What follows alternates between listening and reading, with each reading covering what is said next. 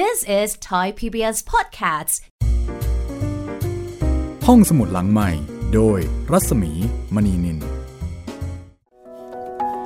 สวัสดีค่ะ ได้เวลาของการเปิดทำการของห้องสมุดหลังใหม่ กับการนำเสนอเรื่องใหม่ ๆ แล้วก็ชวนคุณไปเที่ยวที่ใหม่ ๆ อีกครั้งหนึ่งแล้วนะคะ สวัสดีครับพี่หมีครับ สวัสดีคุณจิตรินค่ะ วันนี้มาถึงตอนที่เอ่อ22 นะคะ ครับผม กับการที่เราเดินตามรอยนะคะเดินทางตามรอยของโกษาปานค่ะ จากหนังสือจดหมายเหตุโกษาปานไปฝรั่งเศสของมองซิเออร์เดอวีเซแล้วก็เจษฎาจารย์ ฟ. ฮีแลร์เป็นผู้แปลจากภาษาฝรั่งเศสเป็นภาษาไทยนะคะ แล้วก็หนังสือเล่มนี้จัดพิมพ์โดยสำนักพิมพ์ศรีปัญญาค่ะ ซึ่งทางรายการก็ต้องขอขอบคุณเอาไว้ณที่นี้ด้วยนะคะ วันนี้ตอนที่ 22 หลังจากตอนที่แล้วเนี่ยเราใช้เวลากับเมืองกังบรา มาวันนี้ค่ะ เราจะออกเดินทางนะคะ ไปพร้อมกับคณะทูตของโกซาปานไปที่เมืองอีกเมืองหนึ่ง คือเมืองเปรอนค่ะ เมืองเปรอนครับผมค่ะ เมืองเปรอนนี้เอ่อปัจจุบันนี้มีข้อมูลยังไงบ้างคะก็จริงๆ เป็นเมืองที่ปัจจุบันเล็ก มากเลยนะครับพี่ถ้าเทียบกับเมืองอื่นๆแล้ว จะอยู่ลักษณะเมืองเขาเนี่ยครับ จะคล้ายๆ กรุงเทพเลยครับ คืออมีสองฝั่งแล้ว แต่ละฝั่งขั้นด้วยแม่น้ำครับผม อืมค่ะ คือเหมือนกับว่าโดยขนาดเนี่ยไม่ได้เป็นเมืองที่มีพื้นที่ใหญ่โตอะไร ใช่ครับ ก็ส่วนใหญ่ในเมืองจะเป็นรอบๆเมืองจะเป็นป้อมซะเยอะครับผม ค่ะ แล้วก็ที่เหลือก็ ไม่ไม่มีข้อมูลอะไรแล้วครับพี่ อืม แต่เมืองนี้ถือว่าเป็นเมืองสำคัญของฝรั่งเศสทีเดียวนะคะ ครับอ่าในที่นี้บอกว่าเป็นเหมือนกับกุญแจของประเทศก็ว่าได้โอ้โหเป็นเมืองที่ตียาก เป็แต่นก็เมืองน่าที่จะมียากครับผมคือในที่นี้ใช้คำว่ามีหนองบึง ใช่ครับ ห้อมล้อมอยู่แทบทุกด้าน ใช่เลยพี่คือมีแบบ มีไน้ำล้อม มีน้ำล้อมเป็นครับประการใช่ทางธรรมชาติ ครับผม เพราะฉะนั้นเนี่ย ตียากตีลำบากนะคะโอ้แล้วแม่น้ำน่าจะกว้างมากๆด้วยครับพี่ค่ะเป็นเมืองที่ค่อนข้างจะมั่นคงเอ่อชาวเมืองก็ได้ชื่อว่าเป็นนักรบมาตั้งแต่ครั้งโบราณโบราณโอ้โหเพราะฉะนั้นก็เป็นเมืองไม่ธรรมดาทีเดียว แล้วก็เป็นจุดหมายปลายทางอีกแห่งหนึ่งนะคะ ที่ทางโกษาปานและคณะเนี่ยจะได้ไปเยือนแล้วก็ได้ไปเรียนรู้อะไรบางสิ่งบางอย่าง จากที่เมืองนี้ค่ะ ตอนนี้นะคะ เราอยู่ที่ฝรั่งเศสอ่าเป็นวันที่ 15 พฤศจิกายนค่ะ ปีพุทธศักราช 2229 334 ปีนะคะ จากปัจจุบันค่ะ ก็เป็นการเดินทางย้อนยุคไปไกลทีเดียวนะคะ แล้วก็สมัยนั้นฝรั่งเศสนี้ก็ถือได้ว่า เป็นมหาอำนาจประเทศหนึ่ง เพราะว่ายุคนั้นสมัยนั้นฝรั่งเศสถึงขั้นมีมหาวิทยาลัยแล้วนะคะอืมในขณะที่เราเนี่ยระบบการศึกษา เรายังอยู่ที่วัด ยังไม่ได้มีสถาบันการศึกษา มีโรงเรียนที่เป็นกิจจลักษณะหรือว่าเป็นเรื่องเป็นราว แต่ฝรั่งเศสไปไกลถึงขั้นนั้นแล้ว เดี๋ยววันนี้เราลองไปเที่ยวเมืองเปรอนกันดูนะคะว่าเมืองนี้ในยุคนั้น 334 ปีที่ผ่านมาเนี่ยทางฝรั่งเศส พาโกษาปานไปดูอะไรบ้างนะคะ เข้าใจว่าวันนี้น่าจะใช้เวลาอยู่ที่เมืองเปรอน เกือบๆทั้งทั้งตอนมั้งคะ น่าจะเพถึงราะคว่ารับพี่นะเนื้อหาค่อนข้างเยอะทีเดียว ใช่ครับ แล้วก็จากเมืองเปรอนเดี๋ยวบอกโปรแกรมเอาไว้ล่วงหน้านะคะ ครับผม จากเมืองนี้เนี่ยเราจะไปที่เมืองแซงกังตังนะคะแซงกระแตงแซงกังตังหรือแซงปัจจุบันออกเสียงแซงกระแตงเหรอคะอะไรประมาณนั้นเลยครับ คิดว่าค่ะอ่าเมืองนี้อยู่ที่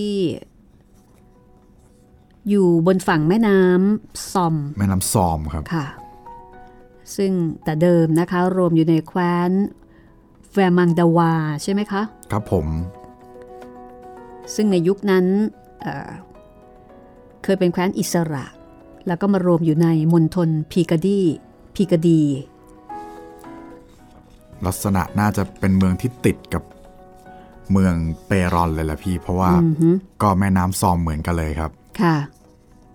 อยู่ใกล้ ๆ กันนะคะ เพราะว่าเดินทางจากเปรอน แล้วก็เสร็จแล้วก็ไปเซงกะแตงนะคะ ครับ ถ้าอย่างนั้นเดี๋ยวเราไปเมืองเปรอนกันก่อนเลยก็แล้วกันนะคะ ย้อนไป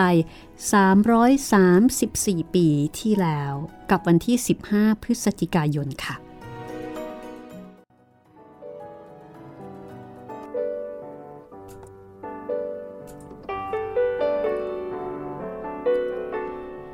รุ่งขึ้นวันที่ 15 พฤศจิกายน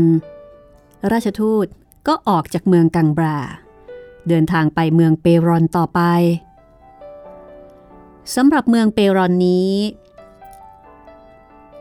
มองซิเออร์เดอวีเซบอกว่า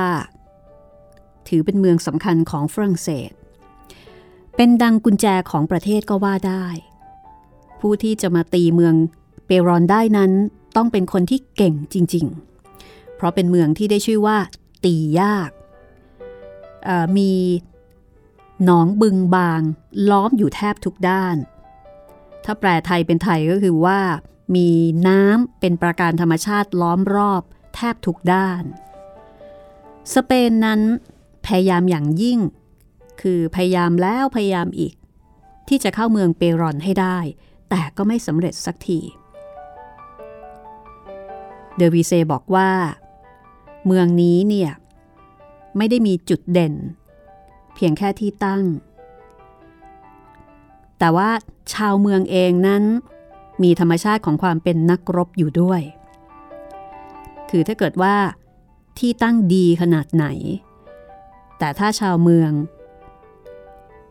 ออไม่มีความสามารถ เมืองนี้ก็คงจะต้องตกไปอยู่ในเงื้อมมือของศัตรูสักวันเป็นแน่ แต่ว่าเมืองเปรอน มีทั้งความมั่นคง มีทั้งชัยภูมิที่ดี อีกทั้งชาวเมืองก็ขึ้นชื่อลือนามมาแต่ไหนแต่ไรว่า เป็นชาตินักรบแท้ เพราะฉะนั้นเมืองนี้จึงเป็นเมืองที่ตีได้ยากมากแล้วก็สามารถรักษาเมืองไว้ได้ ไม่เป็นอันตราย เดวิเซบันทึกเอาไว้บอกว่า ตอนที่จะมีการรับราชทูตเข้าเมืองนั้น ถ้าไม่มีใครบอกแล้ว ก็คงเข้าใจไม่ได้ว่าเป็นเมืองหน้าศึก หรือเมืองกลางประเทศ โดยธรรมดา เพราะว่าคึกคักไปด้วยทหาร น่าจะเป็นเมืองหน้าศึกหรือเมืองหน้าด่าน แต่แท้จริงก็เปล่า มีใช่เมืองหน้าศึก มีใช่เมืองมีทหาร เป็นเมืองที่มีแต่พลเรือนล้วนทั้งนั้น แต่กระนั้น เหตุไฉนจึงมีทหารมาต้อนรับราชทูตอย่างเอิกกระเริกแน่นหนา เหมือนเมืองหน้าศึกไม่มีผิด เดวิเซอธิบายว่า พลเมืองในเมืองนี้ ชอบเป็นทหาร ถึงกับสมัครที่จะหัดเอง ตัดเสื้อเอง ซื้ออาวุธเองเสร็จสับ วันที่คณะทูตเดินทางมา จึงได้มีการต้อนรับ แบบทหารแท้ มีการยิงสลุดด้วยปืนใหญ่ มีการกระทำวันทยาวุธ ด้วยหอก ด้วยดาบ ด้วยธงกระบวนทหารต้อนรับนั้น มีมากถึง 16 กอง ยืนเรียงรายไปตามทาง และที่ประตูบ้านพักของราชทูต ก็มีกองปืนสั้นอีก 50 คน อยู่ใต้บังคับบัญชาของนายร้อยเอก นายร้อยโท และก็นายร้อยตรีนายร้อยตรีนี้เป็นคนสนิทของ นายกองใหญ่ถือธงชัยประจำเมืองเปรอน ซึ่งเรียกว่าธงสุทธิทวัต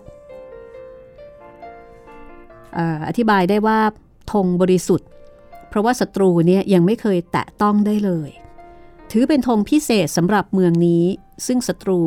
ยังไม่เคยตีได้เลย แม้แต่ครั้งเดียว ถือเป็นเมืองที่เหนียวมาก ไม่เคยเสียเมืองกับใครเลย ว่าง่ายๆ ในการต้อนรับราชทูตที่หน้าเมืองนั้น บรรดากรมการเมืองก็ออกมาต้อนรับกันหมด มีท่านโอเบเป็นหัวหน้า แล้วก็มีขุนนางข้าราชการพร้อมด้วยท่านมากีเดอแกงกู ผู้ว่าราชการเมืองเป็นหัวหน้าอีกฝ่ายหนึ่ง หัวหน้าทั้งสองนี้คือหัวหน้าฝ่ายราชการแล้วก็หัวหน้าฝ่ายรัษฎร ต่างถือ ลูกกุญแจเมืองคนละพวง ท่านมากี ถือในนามของรัฐบาล ท่านโอเบถือในนามของเมือง ซึ่งเป็นเกียรติยศพิเศษของเมืองนี้ที่ได้ถือกุญแจเมืองเอง เพราะยังไม่เคยแพ้พ่ายกับศัตรูหมู่ปัจจามิตร จึงทรงไว้พระไทยชาวเมืองได้ พอรถของราชทูตเดินทางมาถึงสะพานหันที่ข้ามคูรอบเมืองที่หน้าประตูเมือง ก็มีการลงจากรถ พื่อกระทำพิธีมอบแล้วก็รับกุญแจเมือง ท่านมากี ก็ยื่นให้ท่านราชทูตถึงสามครั้ง ราชทูตโกษาปานจึงรับ หลังจากนั้นท่านโอเบในฐานะ หัวหน้ารัษฎรก็รีบยื่นให้อีกที แล้วจึงได้เข้าเมือง ในขณะนั้น เสียงปืนใหญ่ เสียงระฆังและก็เสียงผู้คนก็ประสานกัน เพื่อแสดงความยินดีต้อนรับราชทูตเข้าเมืองเปรอน หน้าสำนักที่พักราชทูตก็ประดับประดาด้วยธงทิว และตราแผ่นดินสยาม สลับกับดอกไม้ใบไม้สด มีการบรรยายว่ามีใบยี่โถ ซึ่งถือเป็นใบชัยพฤกษ์เป็นต้น พอราชทูตเดินทางมาถึงที่พักได้ไม่นาน ท่านมากีเดอแกงกู พร้อมด้วยขุนนางฝ่ายรัฐบาล และขุนนางฝ่ายเมืองก็พากันมาเยี่ยมราชทูต ซึ่งในโอกาสนั้นท่านโอเบ หัวหน้ารัษฎรเมือง ก็ได้ถือโอกาสกล่าวสุนทรพจน์ว่า ท่านราชทูต กรมการเมืองเปรอนขอโอกาส เพื่อยืนในที่เฉพาะหน้าท่านสักหน่อย จะได้แสดงให้ท่าน รู้น้ำใจ ว่าอยากต้อนรับท่าน ให้สมเกียรติยศของท่าน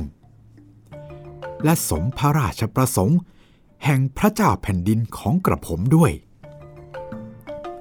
ดูเอาเถิดท่านราชทูต เหตุการณ์อันไม่น่าเป็น พระผู้เป็นเจ้า บนสวรรค์ยังอาจบันดาลให้เป็นไปได้ เมืองฝรั่งเศสกับเมืองไทยหรือก็ตั้งอยู่ในที่อันแสนไกล มีภูเขาและมหาสมุทรกันมิให้ไปมาหาสู่กันได้ง่าย ถึงกระนั้น ก็อาศัยพระบารมีแห่งพระผู้เป็นเจ้า ซึ่งทรงถือพระหฤทัย แห่งกษัตริย์ทั้งหลายในกรรมพระหัตถ์ก็ว่าได้ พระองค์ยังทรงบันดาลให้กษัตริย์ของสองประเทศนี้ ได้ทำมิตรไมตรีต่อกัน นี่ควรไม่ใช่หรอที่จะถือเป็นเหตุการณ์ อันไม่น่าจะพึงเห็น และยังได้มาเห็นอยู่ชนี้ อีกประการหนึ่ง เมืองเปรอนนี้ ก็เป็นเมืองลี้ลับอยู่กลางประเทศ ควรอยู่เมื่อไรที่จะได้เป็นพยาน แลเห็นการเป็นไปอันมหามงคลนี้ได้ แต่พระองค์ยังทรงดลใจให้ท่านมาเยี่ยมเมืองน้อยอันลี้ลับได้ชะนี้ นี่ก็เป็นข้ออัศจรรย์หน่าพิศวง อันไม่น่าจะได้มาเห็น ก็ยังอุตส่าห์ได้มาเห็น นับว่าเป็นบุญแก่พวกเราทั้งหลาย แท้จริง บรรพบุรุษของพวกเราทั้งหลายในเมืองเปรอนนี้ ได้สะสมไว้ซึ่งเกียรติยศอันใหญ่ยิ่ง มอบไว้เป็นมรดกของชาวเมืองในชั้นหลัง ดูก็ไม่น่าจะหวังต่อเกียรติยศอื่นเสียแล้ว แต่ครั้นมาซ้ำโดนเกียรติยศที่ท่านนำมาสู่เมือง ในคราวมหามงคลครั้งนี้อีก โดยไม่มีใครคาดว่า จะพึงมีมาถึง พวกเราจะไม่พากันชื่นชมยินดีคำนับท่านราชทูตทั้งหลายกระไรได้ ขอจงเชื่อเถิดว่า บรรดาชาวเปรอนทุกคน ล้วนมีน้ำใจปิติยินดี ดุดเดียวกับถ้อยคำที่กระผม อุตสาห์บรรยายให้ท่านได้ฟังชนี้แหละ วกเราทุกคน ใครแสดงความเคารพนับถือในท่าน และใครภาวนา ขอให้ไมตรีซึ่งท่านมาผูกนี้ ได้มั่นคงถาวร มิรู้สิ้นมิรู้สุดเลย เมื่อสิ้นกระแสของสุนทรพจน์จบลงแล้ว ล่ามของราชทูต ก็ได้ขอร่างสุนทรพจน์ มาจากท่านโอเบ ซึ่งเป็นผู้กล่าวสุนทรพจน์ ซึ่งท่านโอเบ ก็ส่งร่างนั้นให้ ก่อนที่จะบอกว่า กระผมรู้อยู่ก่อนแล้ว ว่าท่านราชทูต คงจะใคร่ได้คำเชื้อเชิญของกระผมไปอ่านดู เพราะได้ทราบว่า ท่านเคยมาขอจากเมืองอื่นแล้ว เมื่อรู้ชนี้จึงได้เตรียมไว้พร้อมเสร็จ และยินดีมอบให้ท่านในบัดนี้ คือเออเริ่มเริ่มจะเป็นที่รู้กัน ว่าโกษาปานนั้นมักจะขอร่างสุนทรพจน์ ที่บรรดาเจ้าเมืองต่างๆเนี่ยได้กล่าวต้อนรับท่านเหมือนกับว่าต้องการที่จะเก็บเอาไว้ดูด้วย ท่านโอเบก็มอบให้ เมื่อล่ามรับมาแล้ว ก็อ่านพรางแปรพาง ให้ราชทูตฟัง จนรู้ความได้ดิบดี พอรู้ความเข้าใจความ โกษาปานก็ได้กล่าวตอบว่า เราขอบคุณท่านทั้งหลายเป็นอันมาก ที่ท่านมาแสดงความยินดีในการต้อนรับเราชนี้ ถึงแม้นเราจะกลับไปเมืองไทย ท่านอย่าเพิ่งเข้าใจว่าจะลืม เราจะจดจำไว้ จนชั่วอายุการ ส่วนสัญญาพระราชมัยตรี ซึ่งพระมหากษัตริย์ทั้งสองพระนครกระทำกันนี้ ก็คงจะมั่นคงถาวรอยู่ชั่วเดือนตะวัน ขอท่านทั้งหลายจงสวดภาวนาให้ฝรั่งเศส มีน้ำใจกลายเป็นไทย และไทยกลายเป็นฝรั่งเศส มิตรไมตรีจะไม่รู้วันสิ้นสุดลงเลย เมื่อโกษาปานอัครราชทูตกล่าวดังนี้แล้ว บรรดาขุนนางฝ่ายตุลาการ แล้วก็บรรดานักบวช ก็ได้มา อวยพรชัยให้ราชทูตเป็นลำดับต่อไปข้างฝ่าย พวกขุนสาร คือทางฝ่ายขุนนางตุลาการ มีมงเซียวายังเป็นหัวหน้า ฝ่ายนักบวชก็มีท่านอาเบ เดอแวเตียเป็นหัวหน้า ท่านเป็นผู้มีอาวุโสกว่านักบวชอื่นๆ ในเมืองเปรอน แล้วก็เป็นที่ปรึกษาประจำของราชทูตตระกูลเดอนาวาด้วย และต่อไปนี้ คือคำอวยพรของทางฝ่ายนักบวชคือทางฝ่ายศาสนจักรของท่านอาเบเดอแวเตีย เจริญพรท่านอัครราชทูต เมื่อมหาชนทั้งหลายกำลังพิศวงอยู่ในพระบารมีแห่งพระมหากษัตริย์ ซึ่งท่านถือเป็นผู้แทนพระองค์ในเวลานี้ และเมื่อต่างคนต่างกำลังสรรเสริญพระปีชายาน ซึ่งพระองค์ ทรงแสดงในราชกรณียกิจทั้งหลายของพระองค์ เป็นต้นว่า ความเพียรพยายาม เพื่อจะประสานพระราชไมตรี กับพระบาทสมเด็จพระทรงชัยของเรา ส่วนอาตมาภาพ ควรจะต้องสำแดงความเคารพนับถือ ต่อท่านราชทูตมากสักเท่าไร ถึงจะสมกับอิสริยยศของท่านราชทูต แห่งพระมหากษัตราธิราชเจ้า ซึ่งทรงพระคุณธรรมอันมหาประเสริฐ เป็นที่รักใครนับถือของคริสตศาสนิกชนทั่วไป อาศัยที่พระองค์ทรงปกป้องรักษาสับบุรุษ คิสตังทั้งหลาย ในแว่นแคว้นอันแสนไกล ให้อยู่เป็นปกติสุข เห็นปานดังนี้ ดูก่อนท่านราชทูตานุทูตทั้งหลาย ขอพระองค์บนสูงสวรรค์ ทรงอำนวยพระพรชัยยังท่านทั้งหลาย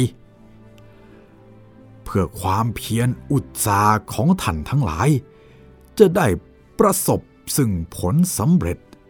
สมมโนรสปรารถนาทุกประการเทิน ขอพลานิสงแห่งพระเมตตาจิต มุทิตาจิต ซึ่งท่านทั้งหลาย เผยแผ่แก่ข้ารับใช้ของพระผู้เป็นใหญ่ยิ่ง ได้บันดาลให้เป็นอมฤตพลาผลสำหรับท่านทั้งหลายในปรโลกเบื้องหน้าเถิด ขอพลานิสง์แห่งปรีชาญาณอันสุขุมคำพีรภาพ และคุณานุคุณทั้งหลายอื่นเป็นอันมาก ซึ่งเป็นเหตุบันดาลให้ สมเด็จพระเจ้าลุยส์มหาราช ทรง ผูกพระไทยรักใคร่นับถือ ท่านทั้งหลายพร้อมด้วยพลเมืองทั้งหลายของพระองค์ จงบันดาลให้บรรดาท่านทั้งหลาย ได้ประสบซึ่งรัศมี แห่งความปรีชาญาณอันประเสริฐหาที่สุดมิได้ กล่าวคือ พระผู้เป็นเจ้า ซึ่งทรงสัพพคุณานุคุณทั้งปวง ในสถานวิมานสวรรค์ด้วยเถิด นี่แหละท่านราชทูตทั้งหลาย เป็นใจความย่อ แห่งความรู้สึกซึ่งได้บังเกิดขึ้นในดวงใจของอาตมาภาพทั้งหลาย บรรดาพระสงฆ์เมืองเปรอน ซึ่งได้ออกมาหาท่านคราวนี้เจริญพร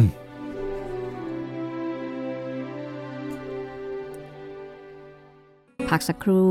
เดี๋ยวกลับมาเที่ยวกันต่อนะคะ ช่วงหน้าค่ะ This is Thai PBS Podcasts. ห้องสมุดหลังใหม่ โดยรัศมีมณีนินตอนนี้เรายังคงอยู่ที่เมืองเปรอนนะคะ ครับผมอ่ามาฟังเรื่องของนักศึกษาไทย หรือว่านักเรียนไทยที่สมเด็จพระนารายณ์ส่งไปเรียนที่นั่นกันต่อนะคะ ครับผม เรื่องนี้ก็น่าสนใจทีเดียวค่ะ อย่างที่ได้เล่าให้คุณได้ฟังไปนะคะว่า ตอนนั้นบรรดาเสนาอำมาตย์ทั้งหลายที่อ่าที่มีลูกอยู่ในข่ายว่าอาจจะได้เป็นนักเรียนทุนไปเรียนต่อที่ฝรั่งเศสเนี่ยไม่ยินดีเป็นอย่างยิ่ง เพราะกลัวว่าจะไม่มีโอกาสได้เจอเจอ คือคือกลัวว่าลูกเนี่ยอาจจะไปไม่ถึงฝรั่งเศส กลัวจะไปกลัวจะไปตายซะก่อนกลางทางหรืออาจจะไปถึง และตอนเดินทางกลับก็ไม่มีใครสามารถที่จะมารับรองได้ ว่าจะได้กลับโดยปลอดภัย แต่อย่างไรก็ตามนะคะ สมเด็จพระนารายณ์เนี่ยก็มีพระไทยมุ่งมั่นในการที่จะคัดเลือก แล้วก็ส่งไป ซึ่งก็ให้บาทหลวง ไปคัดเลือกเด็กชาวสยามมาได้ 12 คน แล้วก็หาครอบครัวชาวฝรั่งเศสประดับขุนนางในการที่จะช่วยอุปการะได้นะคะ แล้วก็จัดการเดินทางจนถึงฝรั่งเศส พร้อมคณะราชทูตจากสยาม คือนอกจากว่าจะเป็นนักเรียนทุนแล้วนะคะ นี่คือออคล้ายๆกับนักเรียนแลกเปลี่ยนที่ไปอยู่กับครอบครัวของชาวฝรั่งเศสเลย คือมีครอบครัวชาวฝรั่งเศสรับอุปการะ แล้วก็เด็กๆเหล่านี้ค่ะ ก็ได้ออกเดินทางจากกรุงศรีอยุธยานะคะ พร้อมกับคณะทูตของโกษาปาน ซึ่งในส่วนของคณะทูตเนี่ยทั้งกลุ่มของคณะทูต ทั้งกลุ่มของผู้ติดตาม ประมาณ 40 ชีวิตนะคะ โอ้โห แล้วก็บวกกับนักเรียนนอกรุ่นที่1เนี่ยอีก 12 คน ก็ 52 คน ที่ไปในเรือครั้งนั้นปารีสนะคะ เมืองหลวงของฝรั่งเศสในยุคนั้นนี่ถือได้ว่าเป็นมหานครที่สวยงามที่สุดของโลกในขณะนั้นเลยทีเดียว มีถนนหนทาง มีการวางผังเมือง มีอาคารสถานที่ปราสาทราชวัง แล้วก็มีระบบน้ำประปาที่เราที่เราเคยไปมาแล้วนะคะ อันนี้อันนี้น่าคุณผู้ฟังอาจจะพอจำได้ไม่นานนักเลย เมืองอะไรก็เดี๋ยวนะ เมืองอะไรจำไม่ได้ละ ที่มีระบบการวางน้ำประปาที่ที่ทันสมัยมาก ที่มีการวางเป็นเป็นระยะระยะเพื่อที่จะชักน้ำจากแม่น้ำเนี่ยเข้าไปยังเมือง คุณจิตรินจำได้ไหมกำลังนึกอยู่ครับพี่ เมืองอะไรนี่นึกไม่ออกเหมือนกันนะคะครับอ่าอันเนี้ยเราไปเที่ยวมาแล้ว โกซาปานไปมาแล้ว นอกเหนือจากระบบน้ำประปา จุดเด่นอีกอย่างของฝรั่งเศสในยุคนั้นก็คือที่ปารีสจะมีน้ำพุ ตามจุดต่างๆ ที่อลังการ แล้วก็ยังโดดเด่นด้วยระบบการศึกษา แฟชั่น การทหาร วิทยาศาสตร์ ดาราศาสตร์ การแพทย์ คือในยุคนั้น ฝรั่งเศสถือได้ว่าเป็นมหาอำนาจอันดับต้นของโลกนะคะ แล้วก็ระบบการศึกษาก็ไปไกลถึงขั้นมีมหาวิทยาลัย บาทหลวงที่นำเด็กชายชาวสยาม 12 คนไปถึงฝรั่งเศส ได้มีการบันทึกชื่อไทยของเด็กทั้ง 12 คนค่ะ แล้วก็มีการเปลี่ยนเป็นชื่อฝรั่งเศสด้วยนะคะ โอ้โห มีเปลี่ยนชื่อกันมีด้วยเปลี่ยน เอ่อ ขออภัย มีเปลี่ยนเพื่อที่จะ เหมือนให้ให้เรียกเรียกสะดวกง่ายๆ เพราะว่าชื่อภาษาไทยเนี่ยอาจจะเรียกยากสำหรับชาวฝรั่งเศส เช่น ชื่อ P เปลี่ยนชื่อเป็นปีแอร์เอมานูเอลโอ้โหชื่อเพชรเปลี่ยนเป็นชองแบปติสชื่ออวม เปลี่ยนเป็นพอลอาตุสชื่อชื่น เปลี่ยนเป็นชื่อลุยส์อันนี้อาจจะหาชื่อแบบใกล้เคียงไม่ได้ หรือยังไงไม่ทราบเลนะยคะฉีกเลยอืมชื่อไก่เปลี่ยนเป็นฟรังซัวชื่อมีเปลี่ยนเป็นองรี อ๋ออันนี้เข้าเข้าเข้าเข้าเข้าท่าอยู่อ่าฮะชื่อด่วนเปลี่ยนเป็นอ่าฟิลิป หรือว่าฟิลิเป้ใช่ไหมครับฟิลิปค่ะ ชื่อศักดิ์เปลี่ยนเป็นฟรองซัวชื่อเทียนเปลี่ยนเป็นอ่าอันนี้ไม่แน่ใจ T W I O M A S T double O T W I O M A S double I O M A A S S อ่า น่าจะโตมาครับ โตมาอ่าฮะอันนี้คือเทียน ถ้าฝรั่งอาจจะเป็นโทมัสอ่าประมาณนั้นนะคะครับอันนี้ก็ถือว่าใกล้เคียงกับชื่อเดิมอ่าชื่อวุ้มเปลี่ยนเป็นนิโคลัสเป็นอันนี้ไม่ใกล้เคียงเลย ชื่อวุ้มอันนี้ชื่อแปลกมากวุ้มครับ ส่วนเด็กอีกสองคนนะคะ ที่บาทหลวงฝรั่งเศสไม่ได้กล่าวถึง เพราะว่าคนหนึ่งเนี่ยป่วยหนักจากการเดินทาง เข้าร่วมพิธีรับศีลจุ่มไม่ได้ แล้วก็อีกหนึ่งเข้าใจว่าอาจจะเสียชีวิตระหว่างทาง เพราะว่าคณะทูตใช้เวลาเดินทางฝากคลื่นลมเนี่ยหลายเดือนกว่าจะถึงฝรั่งเศส คือเด็กสยามทั้ง 10 คนได้เข้าพิธีรับศีลจุ่มณมหาวิสะณมหาวิหารแซงซูปิสที่กรุงปารีสนะคะ ก่อนที่จะแยกย้ายไปอยู่กับครอบครัวชาวฝรั่งเศสค่ะ คือไม่ได้เดินทางไปพร้อมกับคณะทูตที่จะเดินทางท่องเที่ยวไปตามที่ต่างๆนะคะ คือพอไปถึงก็ไปเข้าพิธี แล้วก็ไปอยู่กับครอบครัวแยกย้ายกันไป แล้วก็เข้าโรงเรียน เข้ารับการศึกษาที่โรงเรียนลุยส์เลอกรัง ซึ่งในบันทึกเนี่ยระบุว่าเป็นการเรียนศาสนา เรียนวิชาการทำน้ำพุ วิชาก่อสร้าง แล้วก็วิชาช่างเงินช่างทองตามพระราชประสงค์ค่ะ อันนี้เล่าเอาไว้แค่นี้ก่อนก็แล้วกันนะคะครับเพราะว่าจริง ๆ ในบันทึกเนี่ยมีบอกต่อเอาไว้ด้วย ว่าเด็กเหล่านี้มีลักษณะ นิสัยใจคอโดยรวมเป็นยังไงโอ้โหเหมือนกับเอ่อว่าเด็กเด็กสยามเนี่ยเป็นเด็กยังไง มีการบอกเอาไว้ด้วยนะคะนี่เหมือนถึงสภาพมุดพจน์โดยรวม เหมือนสมุดพกเลยนะครับเนี่ยใช่ค่ะประมาณนั้นเลย แล้วก็มีเด็กอยู่คนหนึ่งซึ่งเอ่อ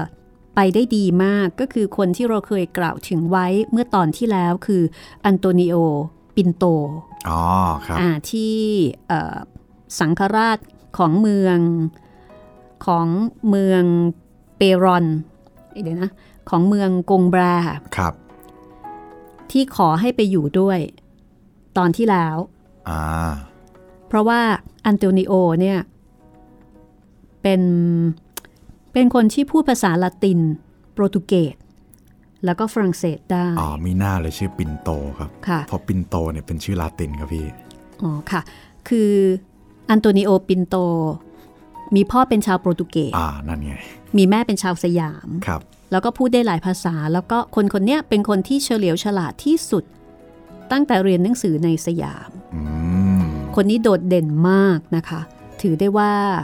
มีความเป็นอัจฉริยะ แล้วก็เข้าตาชาวฝรั่งเศสในยุคนั้นมากครับตอนที่ไปเขามีอายุได้ 22 ปีค่ะ อืม ยังวัยรุ่นอยู่ ค่ะ เอาละเล่าเอาไว้แค่นี้ก่อนนะคะ แล้วเดี๋ยวไว้ตอนต่อไป จะนำเรื่องของนักเรียนทุนนักเรียนนอกชุดที่1มาเมาให้ฟังต่อนะคะเอ่อจากบทความค่ะที่ศึกษาเรื่องนี้ ซึ่งตีพิมพ์ใน ศิลปะวัฒนธรรมนะคะ ในเว็บไซต์มติชนออนไลน์ ในเรื่องภาพเก่าเล่าตำนาน ส่งนักเรียนนอกรุ่นหนึ่งไปถึงฝรั่งเศส โดยพลเอกนิพัฒน์ทองเล็กผู้ที่ศึกษาเรื่องนี้นะคะเอาล่ะเดี๋ยวเราตอนนี้ เราไปกันต่อเลยก็แล้วกันนะคะครับผมกัที่เมืองเอ่อเปรอนนะคะหลังจากที่ทางด้านของเออ บาทหลวงนะคะ ได้กล่าวคำต้อนรับอันยิ่งใหญ่อลังการแล้ว ขั้นตอนพิธีการต่อไปจะเป็นอย่างไรนะคะ นี่คือบันทึกของมองเซลเดอวีเซซึ่งเจษฎาจารย์ ฟอร์ฮีแลเป็นผู้แปลค่ะ หนังสือจดหมายเหตุโกษาปานไปฝรั่งเศส แล้วก็สำนักพิมพ์สีปัญญาเป็นผู้จัดพิมพ์นะคะ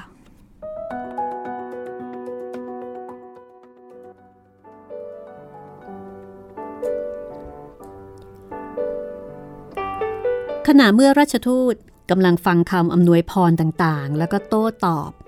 ซึ่งล้วนเหมาะกับคำอวยพรอยู่นั้น ฝ่ายนายทหารสมัคร ซึ่งมาต้อนรับราชทูตกำลังเข้าแถวทำท่ารบ อยู่หน้าที่พักของราชทูต พวกนายทหารชั้นนายร้อยเอกเป็นแถวหน้า พวกนายร้อยตรี สลับกันอยู่หัวแถวปลายแถว แล้วก็แถวหลังสุดมีพวกนายร้อยเอกอีกแถวหนึ่งเหมือนแถวหน้า เดอวีเซบอกว่าการจัดแถวนี้เข้าทีมาก เพราะว่าหมวกนายทหารนั้น ล้วนติดขนนกสีขาวเป็นพวงผู้ เมื่อแลดูรอบแถวทหารทั้งหลายเหล่านั้น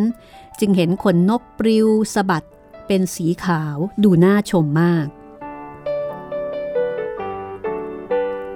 แต่ว่าไม่ได้ไปรบจริง แทนที่จะรบกันจริง กลับเป็นการรบกับเหล้าอางุ่นซะมากกว่า คือเมื่อสนทนาปราศัยให้พรซึ่งกันและกันเสร็จเรียบร้อย ฝ่ายเจ้าพนักงานเลี้ยงของกรมการเมือง 12 คน ก็นำไวายหรือว่าเหล้าอางุ่นเนี่ยมาเป็นขบวนแห่ คนเลี้ยงเป็นผู้ใหญ่ฝ่ายพลเรือน เช่น พวกสารเป็นต้น ถัดมาผู้บังคับการทหารสมัครที่หนึ่ง กับผู้ช่วยพร้อมด้วยธงสมาคมหัตถกรรม 30ธงซึ่งมาแทนสมาคมของตน แล้วก็ยังมีคนตีกรองอีกเป็นอันมาก แล้วก็มีนายทหารอีกคนหนึ่ง อันนี้คือขบวนแห่วาย แห่วายเอามาเลี้ยงกัน เมื่อขบวนเดินมาถึงที่พำนักของราชทูตก็ขึ้นไปบนเรือน เป็นขบวนแบบเดียวกัน แล้วหัวหน้าฝ่ายสารซึ่งถือว่าเป็นฝ่ายพลเรือน ก็ได้อัญเชิญราชทูตให้ดื่มไวน์ซึ่งในเมืองเนี่ยเป็นเจ้าภาพจัดเลี้ยง ซึ่งโกษาปานก็ได้รับเลี้ยงตามคำเชิญ ก่อนที่จะกล่าวว่า ที่ท่านรับรองพวกเราชาวไทย ด้วยเกียรติยศอันสูงใหญ่นี้ เป็นที่ชอบใจยิ่ง แต่ก็ไม่เป็นที่ประหลาดใจอะไร เพราะว่าเรารู้มาก่อนแล้วว่าชาวเมืองเปรอน เป็นคนอัธยาศัยดี หาที่เปรียบได้ยาก เราเห็นสมจริงแล้วทุกประการ และการรับรองของท่านคราวนี้ เราก็จะไม่ลืมเลย เสียดายอยู่อย่างเดียว ที่ท่านเป็นฝ่ายให้ข้างเดียว เราไม่รู้จะทดแทนคุณความดีของท่านอย่างไร แต่ขอท่านจงเชื่อเถิดว่า ถ้าพวกเรามีหนทางใดช่วยเหลือท่านได้เมื่อไร เรายินดีอยากจะช่วยอยู่ทุกเมื่อ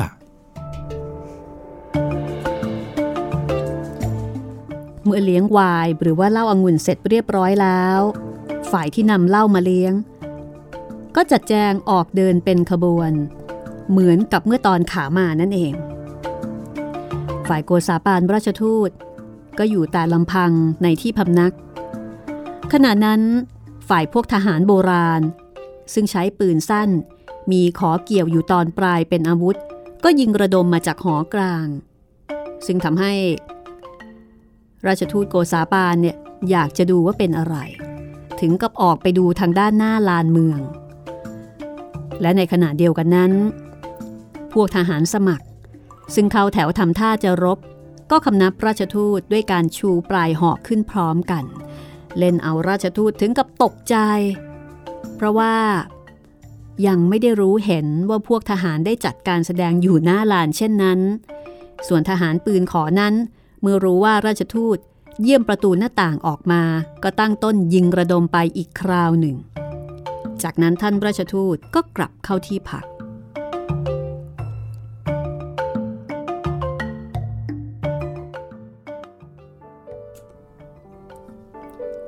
เย็นวันนั้นท่านมากีเดอแกงกู ก็ไปขอคำอานัดตามธรรมเนียม ซึ่งโกษาปานก็ได้ให้คำเดียวแบบสั้นที่สุดว่า ลาปูสิเล หมายถึงพรหมจารีข้าที่เมืองเปรอนนั้น ยังเป็นเมืองพรหมจารีอยู่ คือยังไม่เคย มีข้าศึกที่ไหน สามารถจะตีได้แตกเลย เหนียวมากเมืองนี้ และท่านพระชทูตก็อธิบายคำของท่านเองเป็นพิเศษว่า วันนี้เราเลือกให้แต่คำเดียวโดดก็จริง แต่ถึงเดียวถึงสั้นดังนี้ ก็จุคุณความดีเต็มเปี่ยมบริบูรณ์สำหรับเป็นเกียรติยศอันสูงของเมืองเปรอนอยู่แล้ว คืนวันนั้น ทั่วเมืองเปรอน ชาวเมืองได้พากันตามประทีปโคมไฟกันทุกบ้าน ตามคำแนะนำของท่านโอเบ หัวหน้ากรมการฝ่ายพลเรือน ส่วนทางวัดก็ได้มีการตีระฆัง เพื่อแสดงความรื่นเริงด้วยกันทุกวัด จากที่พักของราชทูตนั้น แลไม่เห็น ประทีปโคมไฟที่ชาวเมืองได้พากันตกแต่งประดับประดาไว้ เพราะเหตุนี้ ท่านสตอฟซึ่งเป็นผู้ดูแลแล้วก็ผู้ติดตามคณะทูตมาตลอด ก็เลยชวนราชทูตแล้วก็คณะเนี่ยให้ออกไปชมดู คือจากที่พักเนี่ยมองไม่เห็น ว่ามีการเฉลิมฉลองกันแบบอลังการขนาดไหน ต้องพาไปดู คณะราชทูตก็เลยลงจากที่พัก แล้วก็ไปดูถึงหน้าลาน ซึ่งทหารกำลังประลองฝีมือ ให้ดูชม แล้วก็เป็นเหตุให้ราชทูตนี่มีความพออกพอใจถึงกับขนาดออกปากว่า ท่านทั้งหลาย รู้จักแสดงความจงรักภักดีของท่าน ต่อพระเจ้ากรุงสยามของเราแหมช่างดีนัก ช่างน่าชมจริง ที่เมืองเปรอนนี้ คณะทูต พักอยู่แค่คืนเดียวเท่านั้นโดยเหตุนี้ตอนหัวค่ำเมื่อตอนนั่งรับประทานอาหาร จึงมีคนพากันมาดูมากมาย แต่ก็เข้าไม่ได้หมด เข้าได้เฉพาะสุภาพสตรีชั้นสูงบางคนเท่านั้น ส่วนที่เหลือ ก็ต้องคอยดูอยู่ข้างนอก คือคนมาดูกันแบบล้นหลามมาก เพราะว่าพักค้างคืนอยู่ที่นี่เพียงแค่คืนเดียว หลังจากนั้นก็จะไปต่อ ในเย็นวันนั้นโกษาปานก็ได้ขอแปลนเมือง คือแผนผังเมือง จากท่านมากีเดอแกงกู ซึ่งท่านก็ให้นายตีชง ซึ่งเป็นอินชเนียหลวงก็คือเหมือนกับเป็นช่างหลวงไปเอามาให้ เมื่อได้แล้ว ราชทูตกับเจ้าเมืองก็ได้ดูด้วยกัน จนราชทูตเข้าใจดีว่า เมืองเปรอนนี้มีรูปพันธ์สันฐานคือมีรูปร่างผังเมืองเนี่ยเป็นประการใด รุ่งขึ้นเวลาเช้า เจ้าเมืองก็ให้ทหารสมัครมายืนเรียงราย แล้วก็ตามไปส่ง เป็นขบวนแบบเดียวกัน กับตอนที่ต้อนรับเมื่อคราวเข้าเมือง พอขบวนราชทูตออกไปถึงประตูเมืองแล้วก็มีการแสดงคำอำลากัน เป็นอันเสร็จพิธีการผ่านไปเมืองเปรอน รถของราชทูตก็ออกเดินต่อไป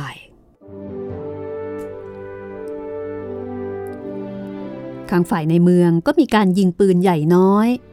แล้วก็มีการตีระฆัง ซึ่งถือเป็นการส่งราชทูตด้วยเกียรติยศ ตอนกลางวันวันนั้น คณะทูตได้ไปพักและรับประทานอาหารกลางวันที่เมืองแฟน ออกจากเมืองแฟนแล้ว ก็เดินทางต่อไป โดยมีเป้าหมาย อยู่ที่เมืองแซงกังต่างสำหรับจุดหมายต่อไป คือเมืองแซงกังตังนะคะ ก็เมืองนี้ก็จะใช้เวลาอยู่พอสมควรเหมือนกันค่ะ เมืองนี้อยู่สองฝากฝั่ง แม่น้ำซอม คิดว่าในปัจจุบันน่าจะออกเสียงว่าแซงกองแต่งครับพี่แซงกองตังใช่ครับมันจะเป็น Q U E ครับ น่าจะเป็นกล่อง ก็มีการต้อนรับกันอย่างใหญ่โต เหมือนกับทุกเมืองที่ผ่านมานะคะ ก็เป็นเมืองใหญ่ อีกเมืองหนึ่งสำหรับที่นี่ ที่นี่จะมีอะไรให้เรียนรู้บ้าง แล้วก็ที่น่าสนใจก็คือการคิดคำอนัสัญญานะคะ ซึ่งจะสะท้อนถึงเอกลักษณ์ แล้วก็จุดเด่นของเมืองเมืองนั้น โกษาปานจะคิดคำว่าอะไร ก็ต้องติดตามกัน แล้วก็จากเมืองแซงแซงกองแตงใช่ไหมครับผมก็จะไปที่เมืองลาแฟลาแฟค่ะ เมืองลาแฟซึ่งก็เป็นเมืองป้อมปราการอยู่ที่ลำน้ำอวา เมืองนี้ก็เป็นเมืองที่มีมีคล้ายๆ กับมีน้ำเป็นปราการธรรมชาติเหมือนกัน วันนี้เราก็คง ต้องหยุดการเดินทางเอาไว้เพียงแค่นี้นะคะ แล้วก็ตอนต่อไปค่ะ ก็จะเชิญคุณผู้ฟังนะคะที่กำลังพักกันอยู่ที่บ้าน เดินทางไปเที่ยวฝรั่งเศสกับเราเมื่อ 334 ปีที่ผ่านมานะคะ กับคณะทูตของโกษาปานค่ะ โดยมีมองซิเออร์เดอวีเซเจษฎาจารย์ ฟ. ฮีแลร์นะคะ เป็นมัคคุเทศก์พาเราไป จัดพิมพ์โดยสำนักพิมพ์ศรีปัญญาค่ะ นี่คือฝรั่งเศสในสมัยก่อนนู้นนะคะ ครับผม ซึ่งก็ถือได้ว่ามีความยิ่งใหญ่ มีความเป็นมหาอำนาจเออตอนนั้นยังไม่มีอเมริกานะคะอืม334 ปีที่ผ่านมา เอาละค่ะ วันนี้หมดเวลาเปิดทำการของห้องสมุดหลังไม้แล้วนะคะ เราลาคุณผู้ฟังไปก่อนค่ะ สวัสดีครับ สวัสดีค่ะ This is Thai PBS Podcasts. ห้องสมุดหลังใหม่ โดยรัศมีมณีนิน